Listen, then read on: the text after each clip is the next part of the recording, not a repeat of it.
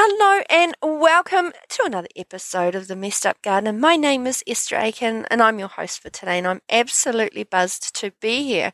What a week it's been. I am full of hay fever again, so apologies for snotting in your ear. It truly is not my intention, so I'll do my best to get through this without blowing my nose and blowing out your eardrums.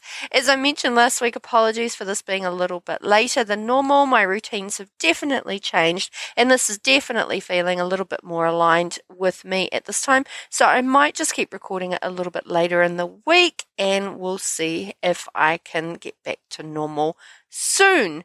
So, this year, my garden is actually looking very, very productive. Thankfully, the last sort of winds we had came, I want to say, a little bit early and for a change just before flower burst for a number of the fruit trees in my area. And my Louisa plum and my persimmons may just have the best crop I have ever had it this yeah, which is super exciting, and I'm actually already planning my preservative preservative must-haves such as mason jars, freezer bags, etc. Because I intend to not waste a single piece of fruit this year. A comment was made by the Weather Forecasting Service here in New Zealand that we will be potentially expecting spring temperatures and patterns through to mid January, which is actually really exciting because it extends out the spring's veggie plantings. But I'm also noticing a number of my perpetual spinach still bolting prematurely. And it's some as well as some of my bok choys, which is a bit of a bummer.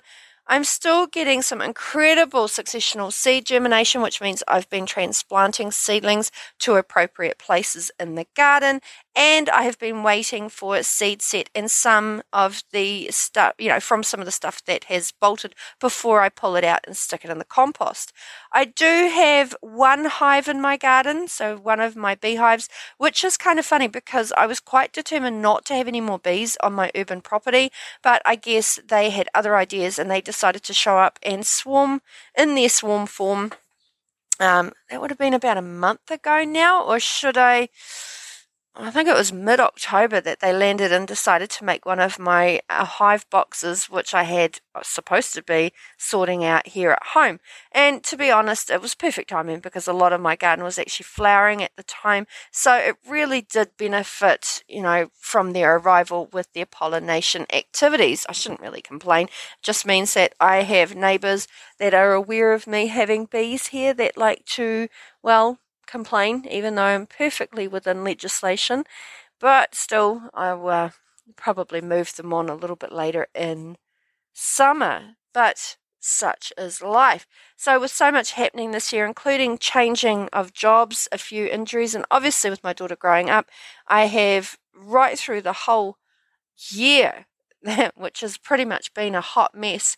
Uh, I've turned you know, I've tried to still continue to garden because ultimately I still have to put food on the table. But one thing I have noticed is that I wasn't gardening for the enjoyment of it like I used to. I was almost treating it like a chore and I started to become quite resistant to it. Might not I suppose resistance might not be the right wording, but that's kind of how I started to feel. And I just realized that although I was burning out in pretty much all aspects of my life, and the garden used to be my only real escape, even that was getting, you know, quite heavy feeling. So that's what I want to base this episode on, very much looking at gardening burnout and what some of the things you can do to prevent yourself from getting to that situation that you're just sitting in a constant gardening overwhelm and potentially contributing you know, to you already burning out or heading into a garden burnout. So, gardening can be a rewarding and fulfilling hobby. I mean, we know this, but it can also become overwhelming if you're not careful. So, for this episode, I sat down and wrote out a list of things a gardener can do to prevent burnout and stress. And the first is something I've spoken about before, but I'm sure I'll speak about it a lot of other times again. But again, start small. If you're struggling, but you really do still need to continue to produce food and put produce on the table, then just focus and begin with a small garden bed instead of trying to tackle a large area all at once. Now, remember, it's really important to choose the right plants. So decide on what you want to grow and choose plants that are appropriate for your garden's location, the soil type, and climate. Consider factors like sunlight drainage and water availability. Plants that are well suited to your garden will be easier to care for and a lot more likely to thrive. Now, remember, it's really important to, and to do so in moderation, and that is to prep your soil. The reason I say do so in moderation is because it wouldn't be the first time that I decided I'm going to do a small area and I end up preparing half the backyard. So, to make things easier before planting, make sure your soil is healthy and nutrient rich. This means removing any weeds or debris, testing pH levels, and adding organic matter like compost or manure. Now, healthy soil will help obviously your plants grow strong and healthy, leading to a more successful garden. And of course, the smaller you manage it, sometimes the better it actually grows. An important way to avoid overwhelm in your garden and ultimately burning out is to also stop you know, stay on top of that maintenance. Regular maintenance is key to keeping your garden healthy and productive. This includes tasks like your watering, weeding, and of course pruning. Keeping up with these tasks will help you prevent problems like pests and diseases and ensure that your plants continue to thrive throughout that growing season. Now, this next item on my list has helped me out so much in the past, and that is to take the time and make a plan. Decide what you want to grow and where you want to plant it. This will help you stay organized and focused. Again, remember to consider the climate and soil conditions. Different plants require different environmental conditions to thrive. Before you start planning your garden, it's essential again to research the climate and soil conditions of your area. This information will help you make informed decisions about what to plant and where to plant it. For instance, if you live in a hot and dry region, you may want to consider drought resistant plants that can survive in such conditions. Again, you know, maintenance, keeping it simple, and making it so that you don't have to overwhelm yourself in the garden if you plant plants that are, you know, you've chosen them the right plants, once you have an understanding of the environmental conditions in your area, then absolutely choose those right plants, considering your personal preferences, the amount of space you have, the amount of time you can dedicate to gardening. Also, think about the type of garden you want to create. Do you want a vegetable garden, a flower garden? You know, or combine both and do companion planting with flowers and vegetables. And as you know, this is something I do very regularly, and I base a lot of my gardening practices on this, and that is to plan for successional planting. Successional planting is a technique that involves planting different crops in the same space at different times to ensure a continuous harvest. This method maximizes the use of space and resources, and you can help get you the most out of your garden. For example, after harvesting an early crop of lettuce, you can plant beans or tomatoes in the same space, ensuring that you have fresh produce throughout the growing season. This next item on my list is something I practice in all areas of my life, and you can often find me at the end of the year with a notebook or a large scrap of paper writing down and setting realistic goals. The same principle again applies for your gardens. Don't try to do everything at once. Set goals that are achievable and work towards them gradually. So, setting realistic goals is an essential step to succeeding in any field. In gardening, it is crucial to set achievable goals and not get overwhelmed by the numerous tasks that come along with that hobby. Here are some of the you know more tips that I you know can help Again, set realistic goals while not trying to do everything at once, as I mentioned previously, and that is to start small. It's best to start with a small area of the garden and then expand once you're confident in the abilities and also what you can achieve within that time frame. Choose a section of the garden that you can manage and focus on this way, you can give it your best attention to the plants and ensure their healthy growth.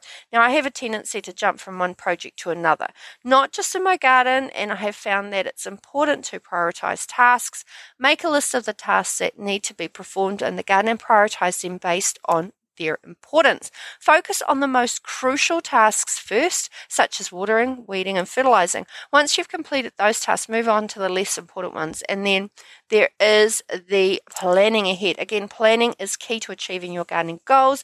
Create a schedule for your gardening tasks, including planting, pruning, or harvesting, and stick to it.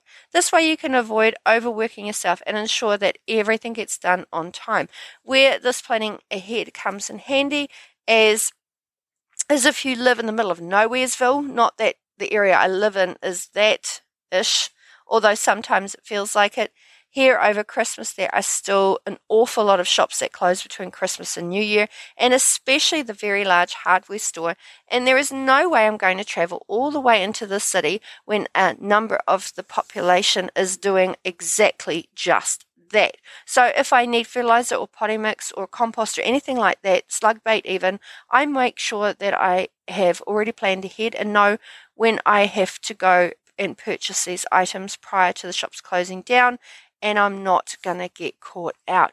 Overall, setting realistic goals is crucial for gardening, you know, gardener's success. But by starting small, prioritizing tasks and planning ahead, you can achieve your gardening goals without getting overwhelmed. The next item is something I have to do more often, and I'm just as guilty as the next person for not doing enough of it. And that is taking breaks. Gardening can be physically demanding. So make sure to take breaks and rest when you need. I know on a number of gardening days I've just gotten stuck into it and realized several hours later that I have a dehydration headache when I probably should have had a lot more to drink and then taken a lot more breaks at the same time. So that means a way to resolve this problem is to schedule breaks. One of the best ways to ensure that you take breaks during gardening is to schedule them into your gardening routine. Decide on a time frame that you would like to take a break, such as every hour or so, and stick to it. During your break, make sure to rest, drink water, and stretch your muscles. I found that sticking an alarm on my phone to go you know, after say two hours has been really helpful because I become so zoned out or zoned in to my garden that I always have my phone on me just in case my daughter or work needs me. So I will always respond to an alarm on my phone, which is a good cue to go and have a break. And of course, listen to your body. It is so important to listen to your body during gardening. If you feel tired or stressed, take a break. If you start to experience any pain or discomfort, stop and take a rest. Ignoring your body's signals can lead to injuries and ultimately more time spent away from the garden, which I have in the past had experience with a buggered back. So switch it up if you've been in the same position too long, then do some alternative activities.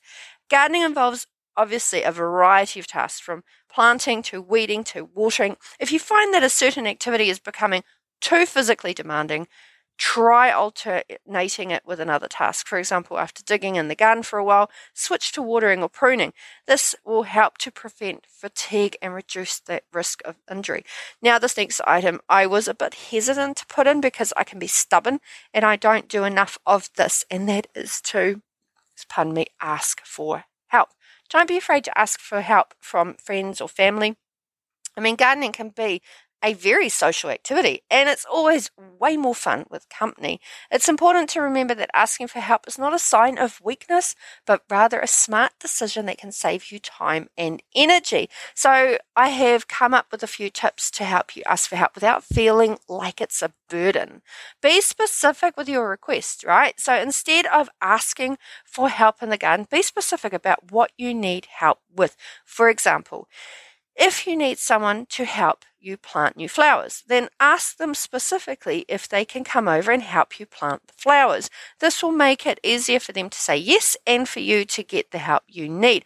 And of course, offer something in return. People are more willing to help when they know there is something in it for them. Offer to make them a meal or bake some cookies as a thank you for their help. This will make them feel appreciated and more likely to help you in the future. Again, one of my favorites building a community, consider joining a gardening club or a community group. This will give you access to people who share your love of gardening and are willing to help each other out. By building a community, you'll have a network of people to turn to for help and advice, and you'll be able to help others in return.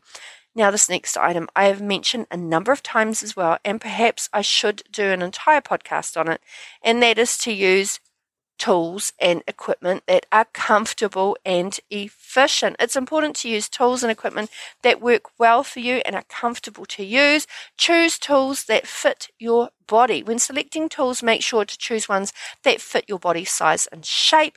This will help you avoid unnecessary strain and discomfort while using them. For instance, if you have a smaller build, opt for tools with shorter handles. While if you are taller, go for the tools with longer handles.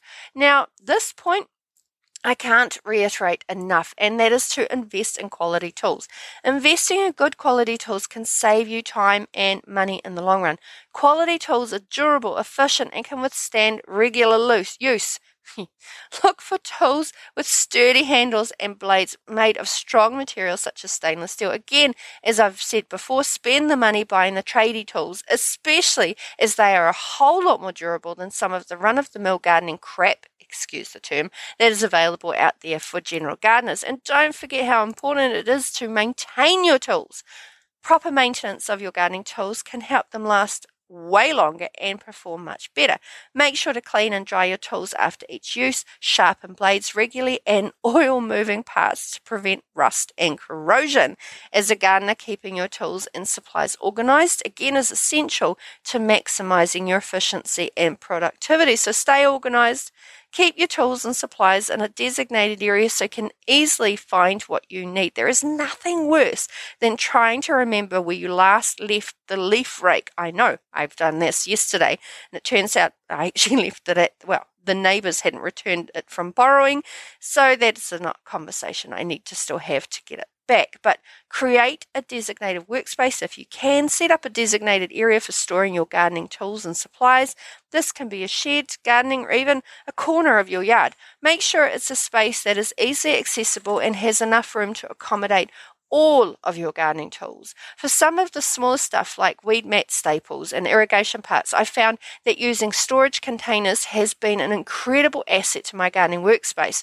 And by investing in a set of storage containers that help keep your tools and supplies organized, stackable plastic bins or toolboxes work great for storing that smaller item like gloves, pruning shears, and trowels. For larger items like shovels and rakes, consider using wall mounted hooks or a tool rack.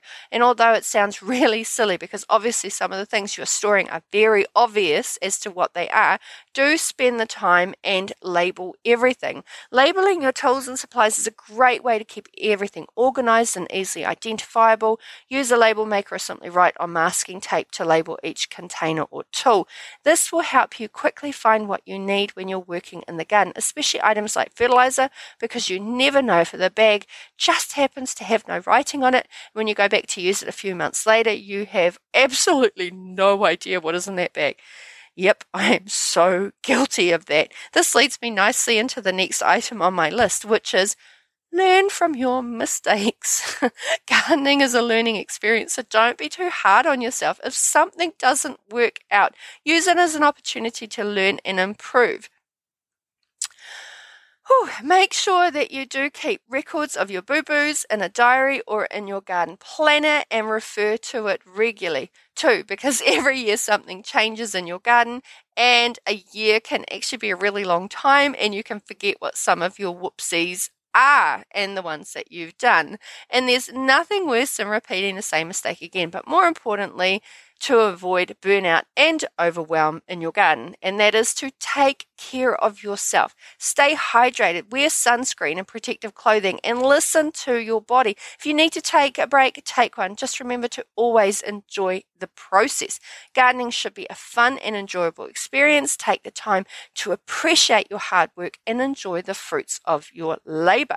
So, by following this list of tips, you can prevent gardening overwhelm and burnout and enjoy your gardening experience to the fullest. I hope this particular episode on garden burnout or overwhelm was helpful.